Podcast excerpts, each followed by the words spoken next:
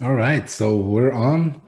This is Mobility and Inclusion. I am Harut Markarian, and our guest today is the athlete, the author uh, of the book, Don't Stop Dancing, My Story of Tragedy, Loss, Addiction, and Darkness, and the Discovery That Healed My Soul, Eric Anderson.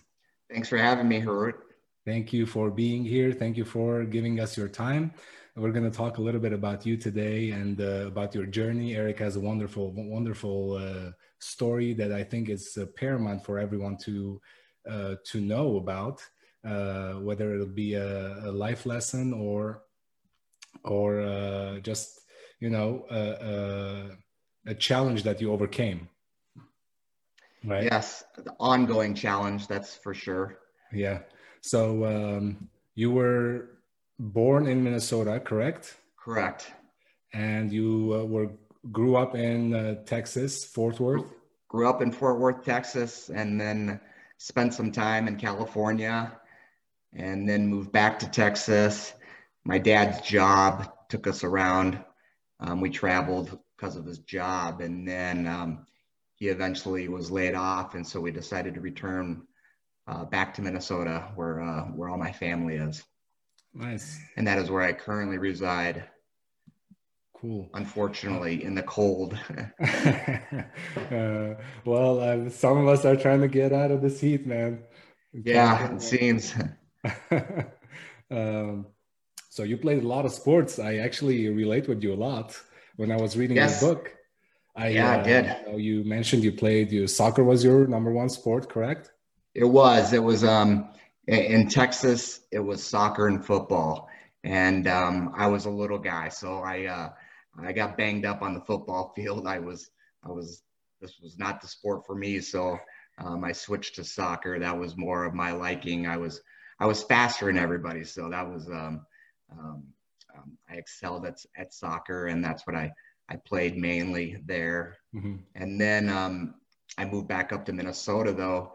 And Minnesota was a hot, you know, was a hockey state, and um, I remember getting on, getting on the ice for the first time with with hockey skates, and it was like a, it was like a, a baby deer on ice. I was slipping and sliding, falling all over the place. I just, uh, that was, I, I couldn't do it. You know, you really have to grow up if you're a hockey player. You just really have to start at a young age and and play it all along and.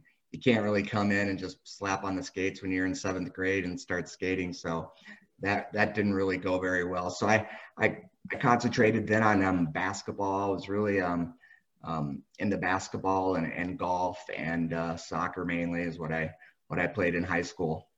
That's cool, man. I uh, I myself uh, I'm a huge soccer fan. Uh, I play soccer a lot, and uh, I was a professional basketball player at some point in my life.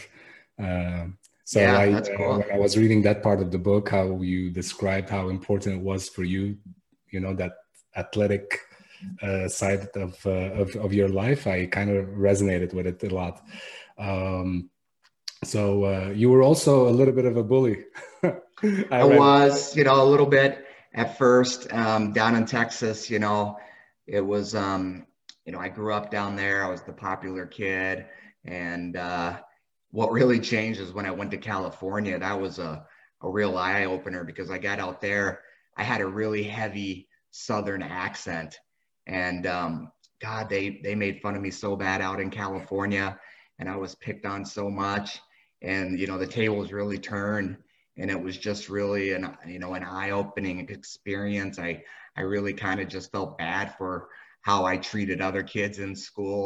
And so I just remember when I, I returned back to Texas, I, you know, I, I, then I became the protector, you know, I, once you, once you feel the other side of, um, you know, being bullied and stuff like that, it really kind of changes you. And um, then I always felt an obligation to, to stick up for the little guy and stuff. So, but yeah, it was, uh, it was California. It was different out there.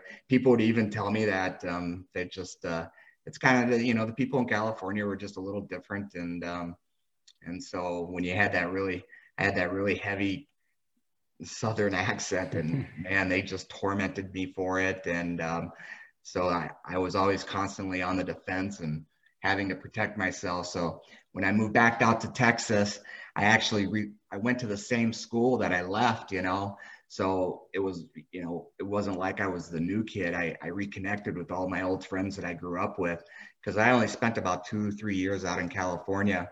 So then I, then I switched, and it really changed my attitude. And um, I really became, you know, a big, you know, uh, per- protector of those, you know, that were, that were getting bullied and stuff like that.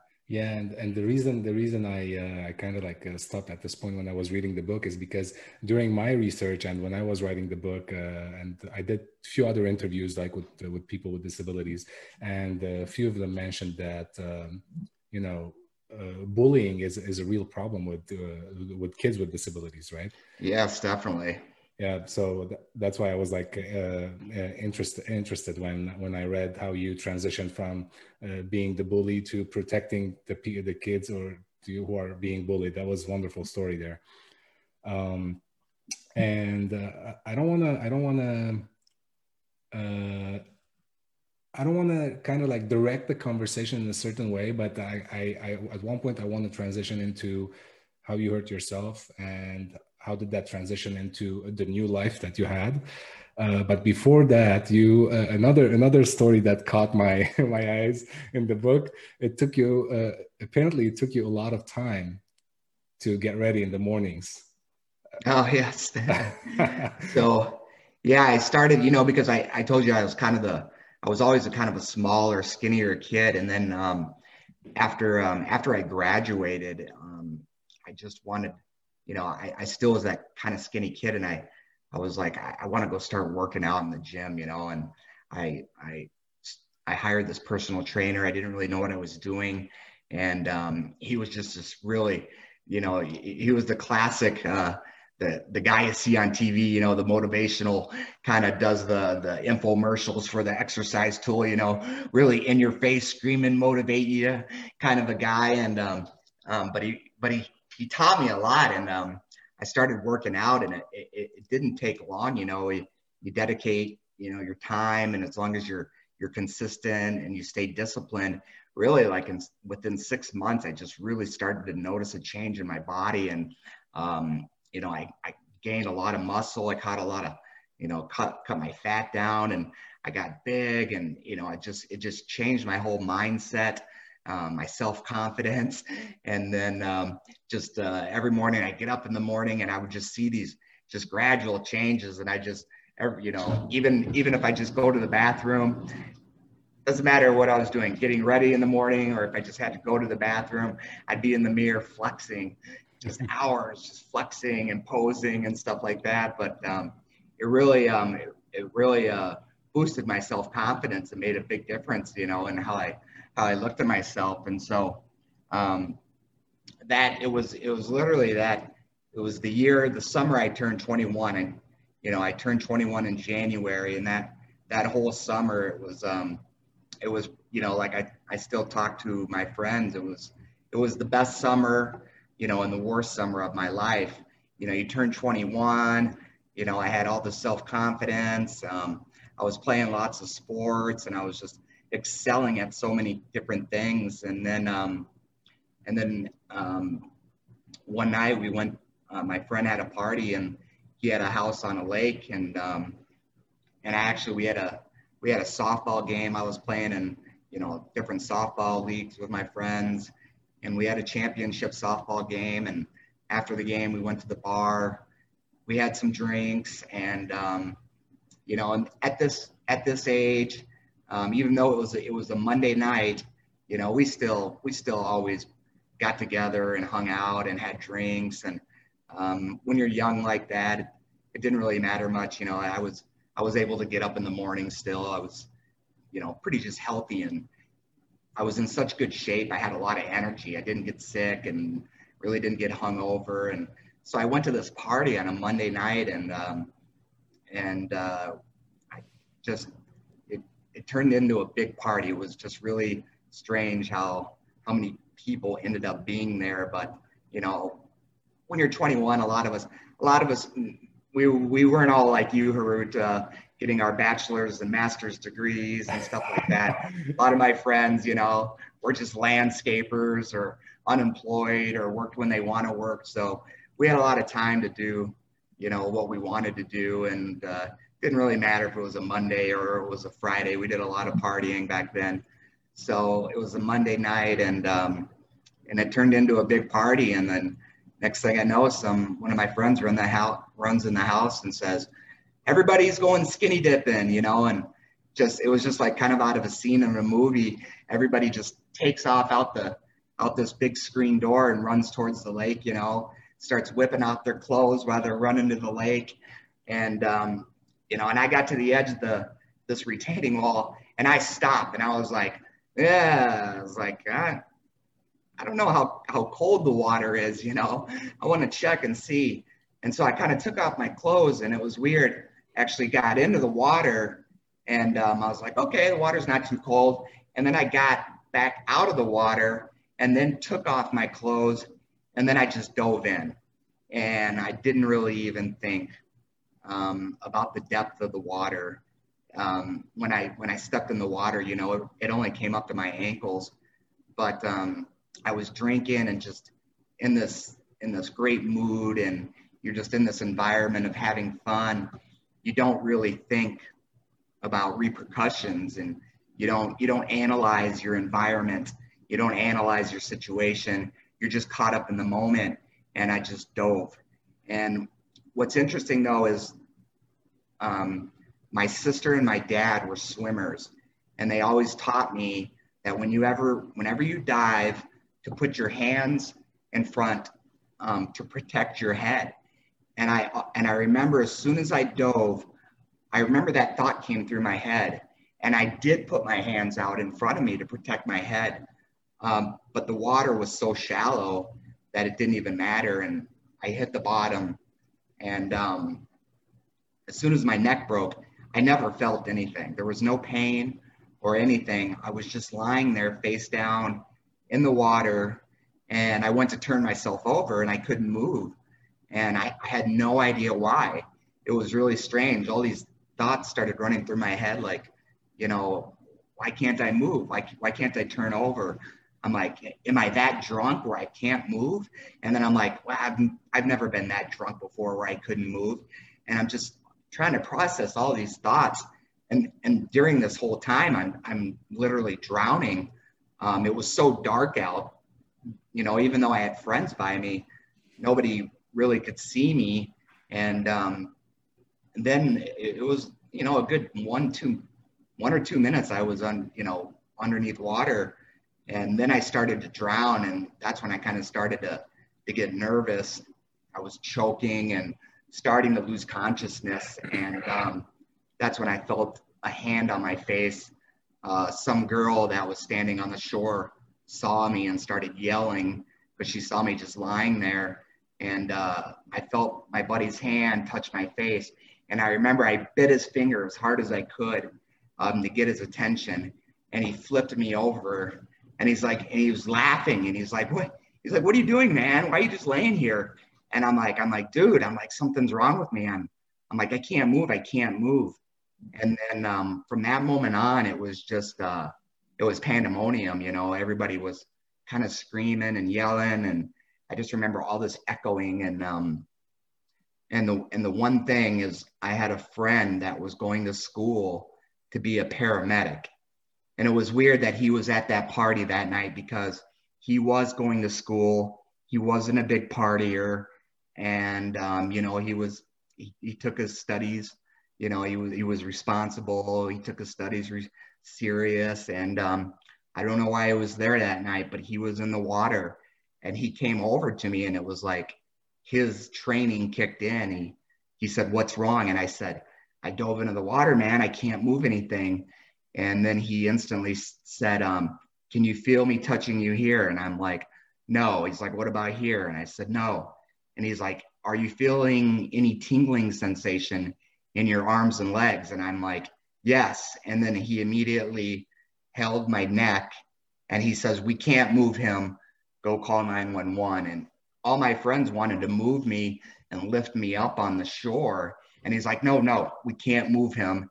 So he stabilized my neck, and um, the doctors, they literally credited him.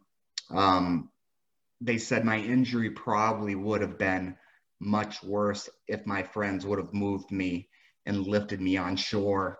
Um, so the fact that that my buddy was there and stabilized my spine and wouldn't let anybody move me, the doctor said probably contributed a lot um, to lessening the, the degree of my injury. And, and they said um, how good of athletic, you know, um, how good a shape I was in at the same time had a lot to do with it. So there were, there were a couple things, you know, you don't think, yeah. uh, you don't think of it at the time, but as time goes on, you start to count your blessings. So I was fortunate that my friend was there that, that night. Absolutely. And I believe, uh, I believe he was there for you. As I was reading the book and as you described all this stuff, I, I'm like, yeah, this guy was clearly there for Eric that night, you know. Uh, it was, it was an epic moment uh, in the book. And, um, you know, uh, I'm, I'm glad that uh, you, after suffering through or going through that, that severe injury, uh, you kind of like came back, right? It came back and, and uh, a lot of other people could have been at a much worse situation, right? Um, so um, you had a full-on uh, explanation and details that you go through in your book that I want to encourage everyone to to read, the, the, your experience in the hospital with the nurses, with your friends, with other other uh, patients there. That was very well written. It was very detailed. And I don't want us to say everything here. I want to encourage people to actually go and read the book because, uh, and I, this is coming from someone who doesn't enjoy Uh, memoirs, right? And and your book was uh, very well written in a way that I was living every single sentence you put in that book. It and this is uh, cross my heart. Like I, you know, I'm not, I'm not one who bullshits. So uh, I uh, I really enjoyed reading a genuine um, experience. Right? That's that was amazing. Uh, so I'm gonna skip through all that uh, hospital uh, experience. I want to encourage people to read it. Uh, now you got out of the hospital, came back, obviously. Now you broke your neck, you said, right? So what were what were the thoughts Correct. that were going through your head after you came home from the hospital? But um, at first it was denial. Um, it was really just, I was in a lot of denial that something like this could happen to me. You know, when you're You're, you're living such a good life, a great life. You know, I was very blessed. Um, and I had just, you know, a lot of great friends, a lot of great family. Um, you know, like I said, I was very athletic. Um, I had so much going for me. And, you know, when you're growing up, you know, everybody, you have these, you know, this picture of, you know, what you want to do when you grow up or what you want to be. But one thing that never occurs to you is that you're going to end up in a bad accident and be paralyzed, you know? So nobody, nobody thinks that something bad is going to happen to them like that. So initially when I got out of the hospital, it was, it was just denial. Um, I was, I couldn't believe that this, this was actually happening to me. So, um, you know, a lot of depression, um, but it was almost just, it was just shockingly um, surprising what, what happened to me and the fact that I wasn't going to recover. You know, they, the doctors were telling me, you know, this is spinal cord injury. This is, this is permanent. You're going to be in this wheelchair forever. And it's almost incomprehensible. Like your mind, you just can't wrap your mind around it, that your life has just been completely flipped upside down, you know, and that you went from this, you know, twenty-one year old athletic kid that's got the world by the tail and unlimited potential and he can do whatever he wants. And now he's trapped, you know, in this, in this wheelchair, almost like a prison, you know, and the doctor just, you know, just, you know, sentenced you to life in a wheelchair and, and you couldn't, you just can't grasp it. And um, it, it took, you know, when I got home there, it was, I had to move back home with my parents. And there was just a lot of time of, you know, reflecting on uh, my circumstances and what was happening to me in my body and stuff like that. And it was just, and you're in, and you're in spinal shock. So your body is not really, um, you know, your body's not made to live like that. So your body's just going, undergoing these so many changes. It's almost like a meta, like a metamorphosis of, of, a, of a sort. And um, you're just, um, your mind is, is, is not, um, you're not, your mind is not equipped to handle those emotions. Um, I think I talk about it briefly in the book, um, how when you, when you're in school, you know, the police come out there with the drug program or the, the DARE program, you know, and they teach you about drug and alcohol awareness and stuff like that. But I, I almost think that they should come out there and they should teach people or teach kids, you know, about how, how if you do, you know, um, stupid things and, and, you know, you can get into car accidents and, and you hear about it in the news, you know, texting and driving, drinking and driving.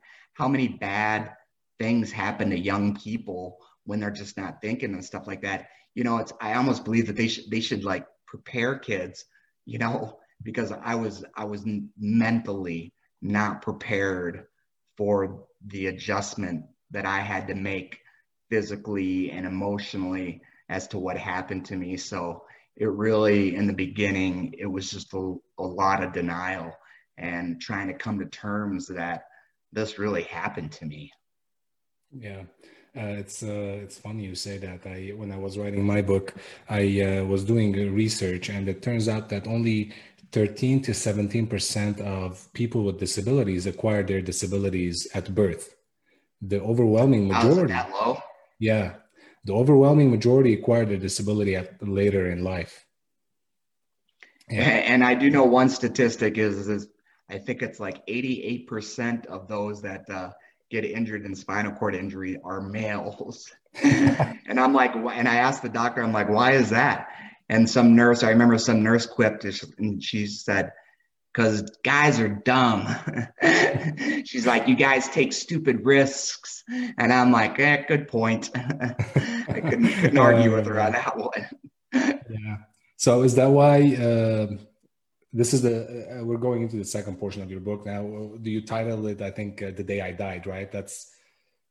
Yes. Yeah. That was the, yep. That, that, that, that night when I had my accident, I, that's when the old Eric died and kind of a new, a new Eric was born. This yeah. Eric with this major disability. What um, did you do with your car? Oh man, I love that car.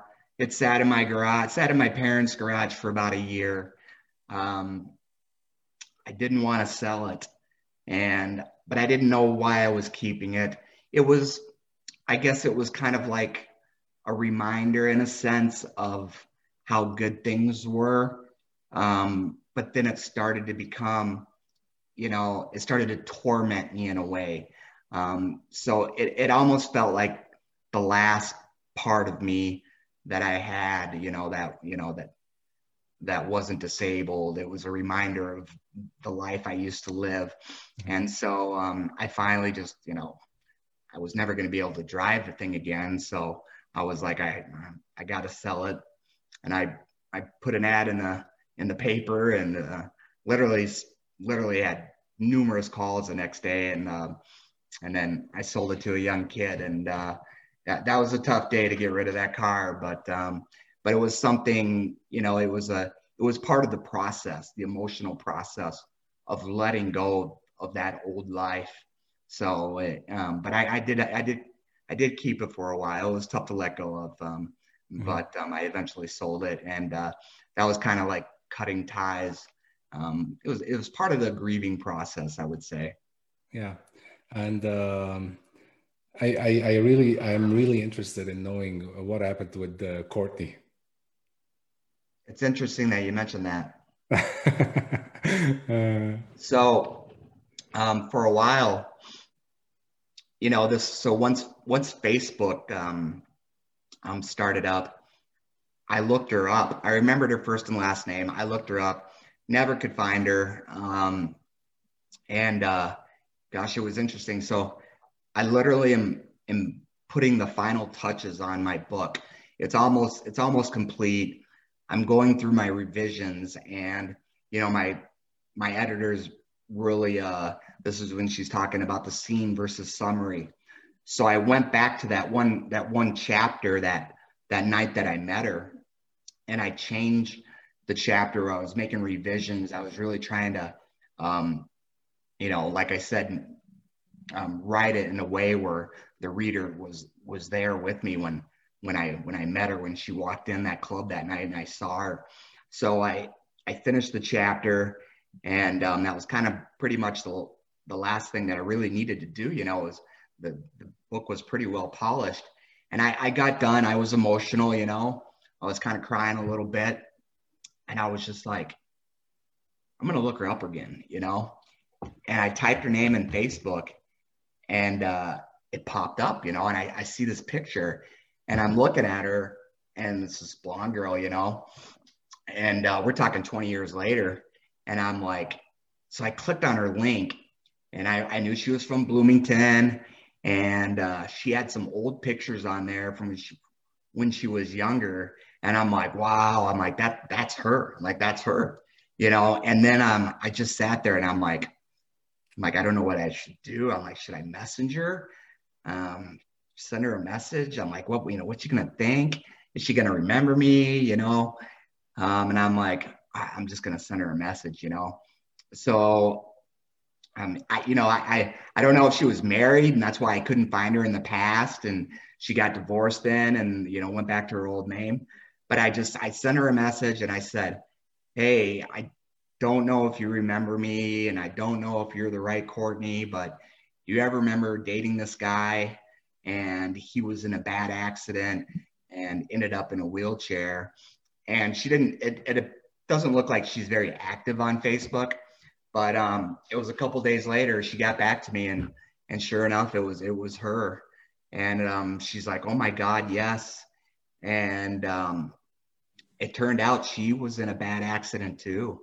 And um, I guess she had, like, no, she was, she, she got sick. She, she, some virus or something. Um, and so she had some memory loss, but she mem- she remembered me, and it was kind of uh, traumatic for her as well. So um, I told her I wrote a book, and um, once I published it, I, I sent her a link, and we had a couple conversations, but it kind of seemed like it was um, a little a, a little. rough for her, a little traumatic for her too. So we haven't stayed in contact. So I'm not sure if she read the book or not, but we did reconnect, and we did, we did touch base briefly and stuff. So she was glad to see that I was doing as well as I was, and that I made it through everything. And, um, and, uh, so we did, we did reconnect, but it, it was kind of weird that I happened to find her that night that I rewrote that chapter of when I met her. So. That's amazing. That's, uh, you know, you can't, you can't make this up, really. It's, uh, no, it was kind of, uh, like when I wrote that book, a lot of afterwards, it was weird. A lot of stars aligned afterwards. Yeah. Yeah, absolutely. I believe that. Uh, let's, let's move on to your, um, you know, now you're in a wheelchair, you're, you know, you're starting your kind of like, you're starting your life over, right? It's, it's like, there's a new Eric. Uh, and I, I remember you, um, uh, Uh, you went to Vegas. That was your first trip, right? Yeah. Yeah. And uh, uh, that was your first trip. And uh, again, a lot, of, a lot of good, good humor there. I, I'm again, I'm going to encourage everyone to read it. You yeah, know? That's when I, I, I don't even know if I want to tell that story because it is such a good story. But that I will say, that's when I learned about uh, uh, spinal cord injuries and gravity. that's that's the best also, way to describe that is yeah, when you I was uh, I was also going to say spinal when cord you learn injury. About gravity's effect on the body.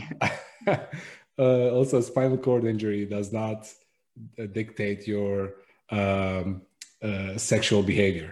Yeah, yeah, that was that's somewhere in the book as well. yep, yep. Awesome. I, I figured I figured Vegas was a was a was a great was a great uh, place to kind of um if there was any way to explore what uh, what I had in store for me or what I was capable of sexually, it was uh, Vegas was the town to um, get the answers. That's what I mean. There's, yeah, literally, absolutely. There's literally a phone book of uh, of, uh, uh, of answers for you in Vegas of uh, what you're capable of sexually. Oh man, you gotta you gotta meet you gotta meet my my friends. Uh, uh, one is uh, like Mike, Michael Gifford is uh, in law enforcement.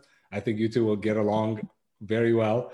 And the other one I want you to meet is uh, Vince Vince Tasco, who's uh, who's been an advocate for people with disability for the longest time. He's on he's he is a wheelchair user too, and he's been helping me through the book, throughout the, the what I'm trying to do with the company and all. So these two, I I really like it to meet. Uh, yeah. Um, so the reason I mentioned Vegas is because you went to visit the Hoover Dam. And you mentioned something that, you know, the, the viewing area was not accessible. Yeah, right? I couldn't see it. That, yeah, my, you know, I, I was, uh, Vegas, we went to Vegas. It, it was with the P C A, uh, my, my P C A. He wasn't twenty-one, so we couldn't really do much in Vegas. And um, so that was a little disappointing. But th- before we left, he wanted to see the Hoover Dam. And I was like, yeah, I was like, you know, it's, you know, you know, one of the, I always thought I was like one of the seventh wonders of the world or whatever. I was like, I was like, yeah, that would be great. Let's go. And we went out there and I literally, I couldn't see it. Um, the ledge, you know, if you're in a wheelchair, I mean, I, I couldn't, I couldn't view it. There was no, like, I mean, maybe there was a viewing area for, for people with disabilities.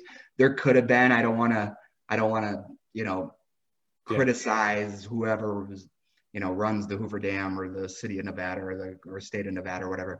But um, we we couldn't find anything, and where the viewing area was that everybody was looking, that's where we went, and I couldn't see it because it was too high. And I remember my P C A just got got behind me and he lifted me up, and I was kind of just dangling over, and I'm like, okay, that's cool, let me down now. And he put me back down. And I was just kind of disappointed, you know, I was like, well, that kind of sucked, you know, because that, it was amazing. I mean, it was just this massive infrastructure, and to think what it, what was involved and um, the engineering involved in making that thing, you know, for the few seconds that I looked at it, I was just amazed. And it was like, I would really like to look at this for a long time. And I was, it was just kind of like another, you know, shot to the heart, you know, it was kind of another reminder of why being in a wheelchair sucked, is because I didn't get to see this thing like everybody else was getting to see it, mm-hmm. you know, and, and I was just really kind of disappointed that, um, you know, everybody's just looking at this thing with their, you know, eyes wide and their jaws on the ground. And, and my buddy lifted me up and I saw it for five seconds and then he let me down, and I was just like, let's go, man. I'm like, this sucks. So it was kind of like a disappointment, you know? Yeah. And that's where I really liked your book, how you talk about that universal design. And because I know that could have been, you, that if you can build the Hoover Dam, you could build it so everybody could enjoy the the magnificence and looking at it, you know. Absolutely. It's not hard. If you have the engineering skills to construct that thing, then you can easily build it where everybody can enjoy it and look at it. So that was the thing that I was kind of disappointed about. And that's how I really, that's what I really liked about your book, Harut, is how you talk about that universal design. And I really, I really think that that's, you know, how we should start looking at the world, because There's there's no doubt in my mind that we have the the engineering and technological wherewithal to start designing everything in a universal manner. Absolutely, absolutely. I I, uh, I can't agree with you more. And to add on to that, I uh, I wanted to know that I wanted you to know that I I'm also applying for a biomedical engineering doctoral program right now.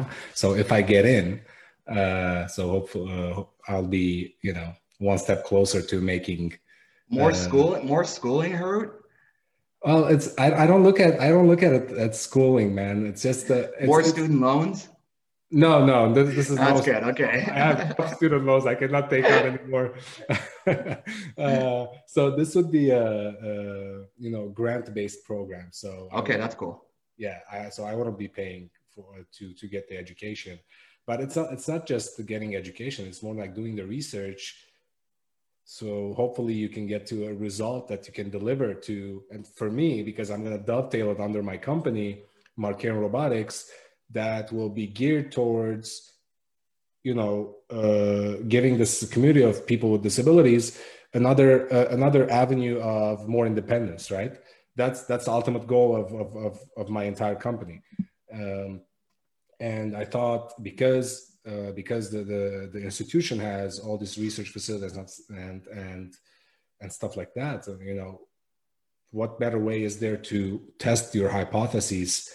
To see what's going to work and what's not going to work, and what's sure. what's what can be delivered in a, in an accelerated manner. Because uh, you know, the more research I do, the more I see like there are things that can be done right now, and there are things that can be done better to assist and give independence to people with disabilities, right? But it's not being done for some reason, uh, and we're we're more focused on the long term, but you know. The near term, we have problems that no one is really addressing, or no one is addressing it effectively, if I should say. No, I, and I think a lot of that comes down to awareness. I really do. I just, it's, it's I just don't think people um, are, you know, they don't, they're not aware. Uh, they're not educated in the in, in these type of situations, and I, I think that's why your book. That's why I liked your book, is because. Something like that, it just really brings awareness to a lot of problems that people just don't think about. But I, um, you know, and I, I talk about it roughly, I talk about it briefly in my book, you know, you know, we live, we live in an able-bodied world where, you know, most people are able-bodied, and these type of issue situations and these type of um, problems, it's just not something they think about, you know, they, they have their own problems. They think about, you know, how they're going to pay the mortgage, you know, they're, you know, getting their kids to and from school and, and, uh, you know, the programs that they're involved in. It's, they don't, they don't think about these other issues and stuff. So I really think that it's, a, it's an, it's an awareness issue. Absolutely. So I think once, but, but once you look at the big picture, it really starts making sense. That that if you start developing and doing the like universal design, design that it eventually that this is all going to affect us at some point in our lives down the road. Yep. So we really need to be forward thinking. Um, so that's why I loved your book, because it you know it brings up that point that eventually you know we're people are going to get older. Yeah. So you might not be disabled now, but eventually you're going to get older and you're going to start running into these issues. So we should start looking at it now and creating a more accessible world, because eventually we're all going to be affected at some point. Yeah. I mean, eventually, as you said, we're all getting old, but even if you're not getting old, let's remember that one statistic, thirteen to seventeen percent are born with disability. That's it. Yeah. The eighty-three percent of people, roughly eighty-three percent of people acquire disability at some point in their lives, in their adult lives. So uh, that's, you know, these two points, the one that you made about the elderly and the, the statistics that I just talked about is, you know, is very, uh, I think, uh, hits it home, you know, everybody should think about this. This is not, this is not something that can be put off, uh, and it should, it should be done right now. No, exactly. Um, yes. And, you know, and it, especially if you look in America, what, what is it? I think, you know, there's, somewhere near seventy, seventy-eight million baby boomers, you know? So yep. this is a, this is, you know, in America, we're going to have a, a lot of people that are, are, are getting old and are, are going to start, you know, running into these issues. So I think it's something that it, it, we, we should start getting it, you know, getting out ahead of the curve and start really start, start thinking about these things. And it's, it's just overall, it's going to make a world a better place. So absolutely, absolutely. Um, and I also talk about it in my book in terms of uh, making a great business sense to be yes. more inclusive. Yes, most definitely. So let's uh, talk about the mindset, your mindset, saying that, okay, this is, this is my life now. I'm going to best, I'm going to make the best out of it. Take us through that. Well, that took a while to get to that point, that's for sure. Um, you know, there was a good ten years of, um, you know, I, I was fortunate. I had a lot of great friends by me. They included me in everything they did. And, um, you know, when I was in the hospital, the nurses and the doctors, they, they really tried to prepare me for my friends leaving me, which does unfortunately happen to a lot of people with disabilities, that their friends don't come around no more, you know? So my doctors were warning me of this, and um, it was really scary, but I was lucky. I had my friends that stuck by my side. So I didn't want to lose them. So I did put on a happy face. I did try to stay positive, um, you know, but deep down inside, I really was hurting, and I wasn't really um, dealing with the depression and the mental health issues that I had in a proper manner. I was drowning them out with partying and doing drugs and and just trying to have fun. And, you know, and I wasn't dealing with a lot of stuff that was going on internally. So it it, it took a while um, for me to uh, come to an acceptance that, you know, I was in this wheelchair, and even though I was paralyzed, life can still be good. And I'm not gonna, I don't want to ruin it, because there was that, that there was that literally that point in that book. It was literally one night. It was almost like a, a literally turning point for me, where I rediscovered myself. And um, it was an awakening that I realized that, you know, I could still live a happy life, even though I didn't have my body, I had my mind. And the mind is a magnificent thing. I mean, if you have your brain, you can still accomplish a lot of things. And I realized that, that I could still be happy, that I could still do so many things, even though that I was in a wheelchair, I still had my brain, I still had my mind, and I still was capable of so many things. And once I started concentrating on what I could do and stopped concentrating on what I couldn't do, that's when I really uh, had that turning point, and things started to change for me. And I really started looking at life in a whole different manner. And um, the accident, you know, it makes you see life in a different way. You start thinking about things differently. It was very enlightening. Um, I'm a very empathetic person now. Um, that's why I have a, a great a great deal of respect for individuals like yourself. You know, you, you know, somebody that's able-bodied. You know, you you said you you know you did have some disability and family members and stuff like that. So, but for somebody like yourself to devote your time and effort to trying to help people like me, you know, I admire that a great deal, um, because the, you know it.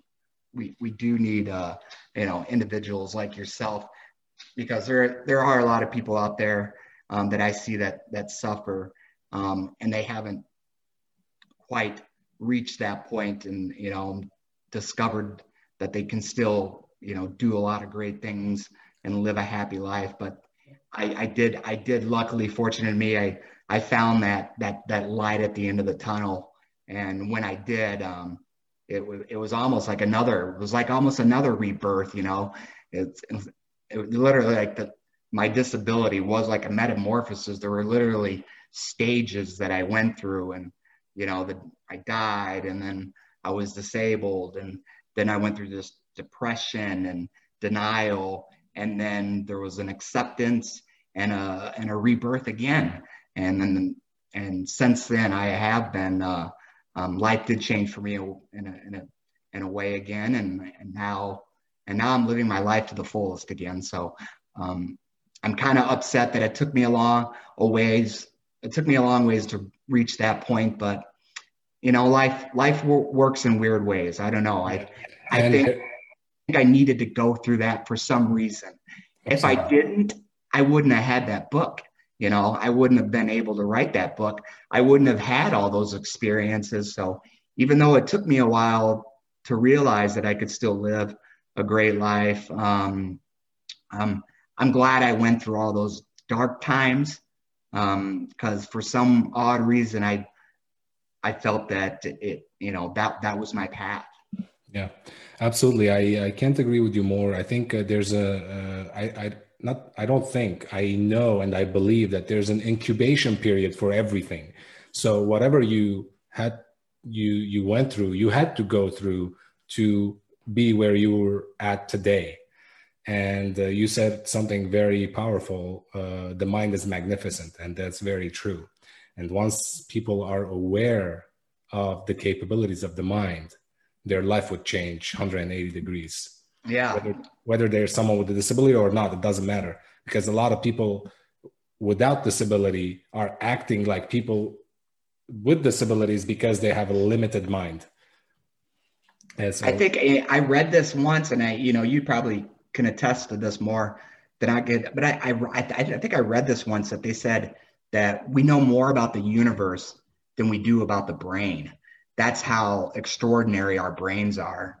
And that's how I kind of feel, as I started just was like, thank God that I didn't hit my head and do permanent brain damage. You know, I started to look at it from that perspective, that I have my mind, and I can, I can write, and I can tell stories, and I can listen to music, and I can see the beauty in the world, and I can talk to people, and I can laugh, and I can converse, and I can study, and I can take in information. You know, the mind is a great thing. And so once I focused on that, that's, that's when it really changed for absolutely, me. And I, absolutely. That's what I'm still trying to do. So, yeah, it's funny you mentioned that uh, because uh, as I was looking for, you know, uh, doctoral programs to join, and I was very interested in, in the brain, brain computer interface, right? Like for amputees, for people with the spinal cord injury, such as yourself, like if you have a healthy brain, how do you make your, let's say, prosthetic limb or your wheelchair part of your body, right? By, by your thoughts, since you can't move your feet, let's, for example, right? How can your, you, how can you move your wheelchair to the place that you want to go, let's say, through your thoughts? And, you know, everything that I looked at, everything that I looked at, like researchers for decades and years and years, but we still don't really understand the mind.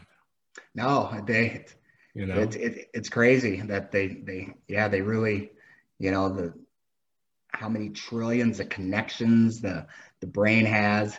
It is, it, it's, it's kind of just, um, when I read about it, it it's mind blowing. It's like, I can't even, it's almost, I can't even um, conceptualize, you know, you know, our brains and how it works and what we can do. So, um, so it can do a lot of things and a lot of good things if you use it right. Yes, exactly. Yes, that's true. And um, I was, uh, so last question about what are you doing right now? How are you going around, you know? What what do you have to say to to people uh, who maybe are your are in your shoes right now? Um, kind of just reiterating the same message that we just talked about. You know, what I I'm right. I just finished my second book. Um, Congratulations! I'm, yes, I uh, now I'm kind of turning towards fiction. Um, I'd like to, like in your book, how you talked about. Um, There should be more inclusiveness in the entertainment industry. And um, I totally agree with you. And I, I, I loved how you included that in your book, um, because that's a kind of where um, I'm, I'm trying to turn my talents now. Um, so I wrote a I wrote a second book. It's the first in what I hope to be a, um, a volume of three books. And it, it's fiction, but it's based off of um, Um, real events that happened in my life. So my first, my original manuscript of my book, it was like one hundred ninety thousand words. I had to cut it down to eighty thousand words. So I put in all these stories because there are all these crazy stuff that it, that I did um, over the years. And I put them in my book originally because I thought people would enjoy reading about all these these crazy shenanigans that me and my friends got into. But ultimately my book was too long. So I had to cut those stories out, but I kept them. And I was like, you know, this is good material. I want to use this, you know, for something. So that's what I'm using it now is I decided to write a fiction book, and I'm using these stories And so it's loosely based off of my life and my friends. And I would, I'm hoping to break into, you know, the entertainment industry. I'd love to write a script and, you know, about a show where the main character is, you know, a guy in a wheelchair, because, you know, I, these, these events and these, these things that I've gone through in my life, you know, they're, they're pretty funny and entertaining, and, and I, I think people would enjoy it. So I'm really trying to, to, uh, that's what I'm working on now. And, um, you know, I have, fortunately, I have the time right now with everything going on in the world. Um, um, I spent a lot of time writing and stuff. So I finished the second book. It's off to the editor. Um, so now I'm already working on the third aspect of it. So, and, and then I'm just now trying to take classes and read, and, you know, I'm doing what, what you're doing now, is trying to learn more about the marketing aspect of it. Write, writing the book's the easy part. The, the marketing, that's the, Absolutely. that's the hard part. That's the, I didn't really uh, do it the right way, I think, on my first book. So there's still a lot to learn. And that's what I'm learning now, is I'm basically, so this second book, when I launch it, hopefully I'll, you know, launch it the right way. But um, so I'm in that process, really trying to learn about the marketing aspect of it, because that's the hard part. Yeah, yeah, absolutely. And I'm, uh, I'm not doing it. Uh, I'm not doing a good job at it either as of right now, just because I'm super, uh, you know, overwhelmed with a lot of things that I'm doing. Yeah, um, it sounds like you you got a lot on your platter.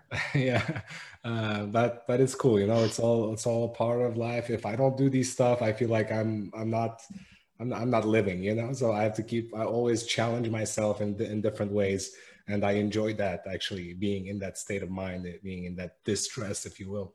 Yeah, yeah, it's um, yeah. I try to keep myself busy and preoccupied. It's it's good to keep the brain stimulated.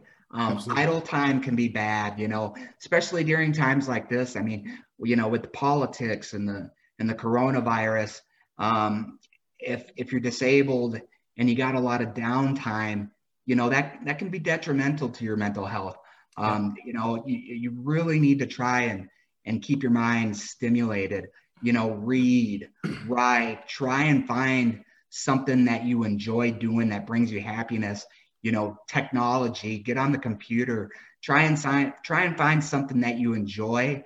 Yep. Um, you know, once you, once you find something that makes you happy, then, then focus on it, and then just try to immerse yourself in it.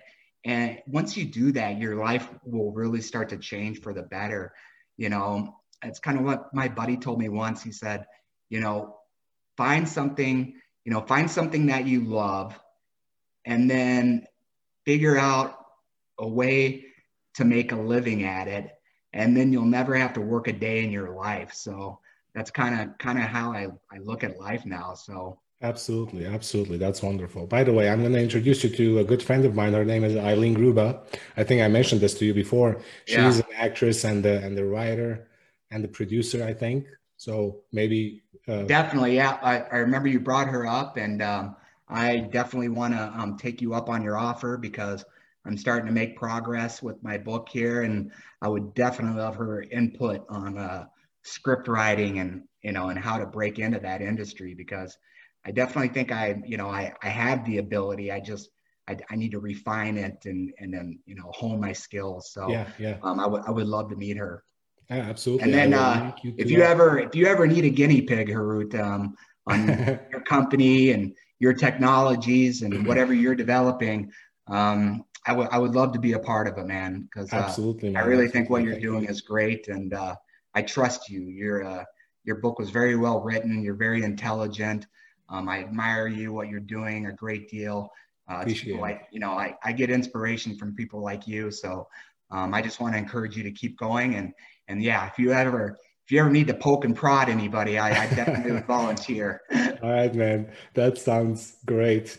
Uh, I want to thank you for your time, man. This is uh, kind of like uh, our uh, last, my, that was my last question. And hopefully we, we uh, you know, provided value to our listeners, to everyone who's going to see this in the future, which reminds me that I forgot to hit record on this thing. So which pisses me off, uh, but it was live on Facebook. So we will use that.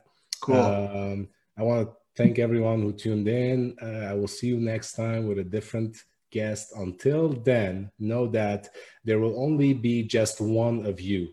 That is where it all starts, with you, a wonderful, unlimited human being. Definitely. Thank you so much for having me on, Harut. It was great talking with you again.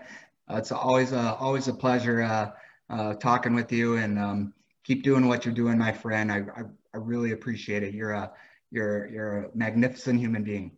Thank you, man. Thank you. Appreciate it. Thank you for your time as well. All right. Take care, Harut. We'll talk soon. Bye. All right, my friend. Bye. This podcast is a part of the C-Suite Radio Network. For more top business podcasts, visit c suite radio dot com.